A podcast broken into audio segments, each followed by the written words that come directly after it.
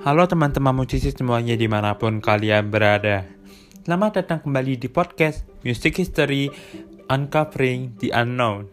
Ya, saya memberi judul baru pada podcast ini dengan harapan akan makin banyak musisi yang tertarik dengan sejarah musik dan mendengarkan podcast saya. Nama saya Lauren Cispio Cahyadi dan pada saat ini saya akan membahas mengenai The Well Tempered Clavier atau Das Volltemperierte Clavier. Apa sih Dual Temper Clavier? Dual Temper Clavier adalah dua buku yang disusun oleh komposer barok terkenal Johann Sebastian Bach. Buku satu dibuat pada tahun 1722 di Köthen, Jerman, dan buku dua dibuat di Leipzig, Jerman pada tahun 1742, 20 tahun setelahnya. Tempat klavier itu isinya apa sih? Isinya itu adalah 24 nomor. Pas uh, jadi 24 nomor itu ada prelude dan fuga. Jadi ada 24 pasang prelude dan fuga, baik di buku 1 maupun buku 2. Lalu kenapa Bach ingin membuat tempat klavier? Karena pada waktu itu zaman barok itu sudah ada mulai kesepakatan. Kesepakatan mengenai tuning ya. Jadi kalau sekarang kita tuningnya itu kita tahu A sama dengan 440 Hz oke. Uh, kita udah sepakat di sini. Tapi pas zaman dulu itu belum ada kesepakatan. Nah baru mulai pada zaman darok itu ada kesepakatannya Uh, jadi waktu itu AM masih belum 40, 440 Hz masih sekitar 415 atau 420 Hz ya. Jadi sedikit lebih rendah dari yang kita mainkan sekarang.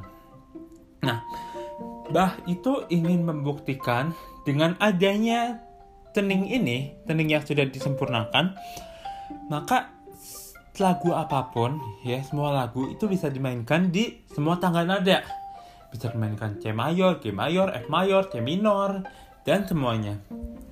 Nah, nah makanya itu itu sesuai dengan judul bukunya juga temper clavier. Wah, temper artinya yang disempurnakan. Clavier waktu itu pengertiannya masih alat papan. Alat papan alat instrumen dengan papan nada ya. Nah, atau bahasa Inggrisnya keyboard. Keyboard. Nah. Terus apalagi Prelude dan Fuga. Ya. Prelude dan Fuga itu apa sih?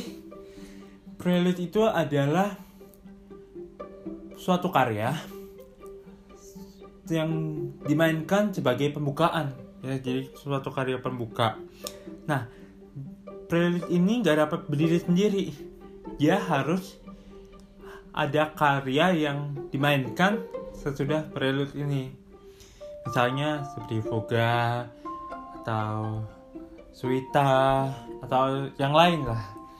Nah, terus fuga itu apa sih? Fuga itu sebenarnya sebuah komposisi yang menggunakan sistem kontrapung atau counterpoint. Jadi fuga itu umumnya mulai dari dua suara sampai dengan enam suara. Jadi itu akan dari enam suara ini akan seperti bersaut-sautan gitu. Kalian bisa mendengarkan kalau mau uh, di YouTube bisa mendengarkan Fuga bah nanti akan muncul di sana. Nah, apa yang unik dari dua temple clavier ini? Yang unik adalah ini kan ada 24 pasang prelude dan fuga. Nah, nomor satu itu mulainya di C mayor. Nomor satu C mayor, prelude dan fuga di C mayor. Nomor dua di C minor. Nomor tiga di C mayor. Nomor empat cis minor, nomor 5 D mayor, dan seterusnya. Jadi Bach ini membuat sistem sistemnya ini kromatik. Jadi nomor 1 dan 2 itu di satu tangga nada, nomor 3 dan 4 itu naik setengah tangga nada lagi. Naik semiton ya.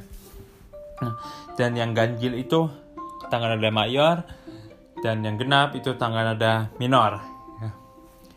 Nah, konsep ini akhirnya juga menginspirasi komposer-komposer yang hidup di era setelahnya. Yang saya tahu ada dua komposer yang memakai konsep ini untuk karya-karyanya.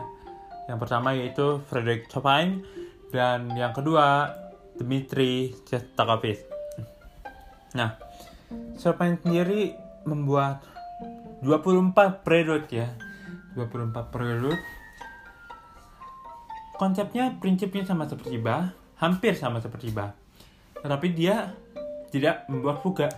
Jadi dia membuat prelude yang bisa dianggap sebagai karya yang berdiri sendiri. Jadi tidak udah tinggal nggak usah ada karya yang harus dimainkan setelah mainkan prelude seperti itu.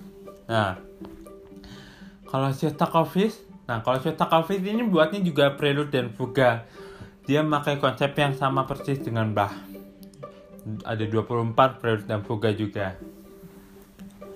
Nah, mungkin itu saja yang saya dapat saya sampaikan mengenai duel temper clavier pada hari ini.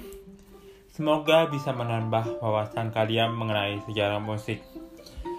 Mohon maaf apabila saya ada kesalahan kata atau pengucapan. Sampai jumpa di episode berikutnya. Bye bye.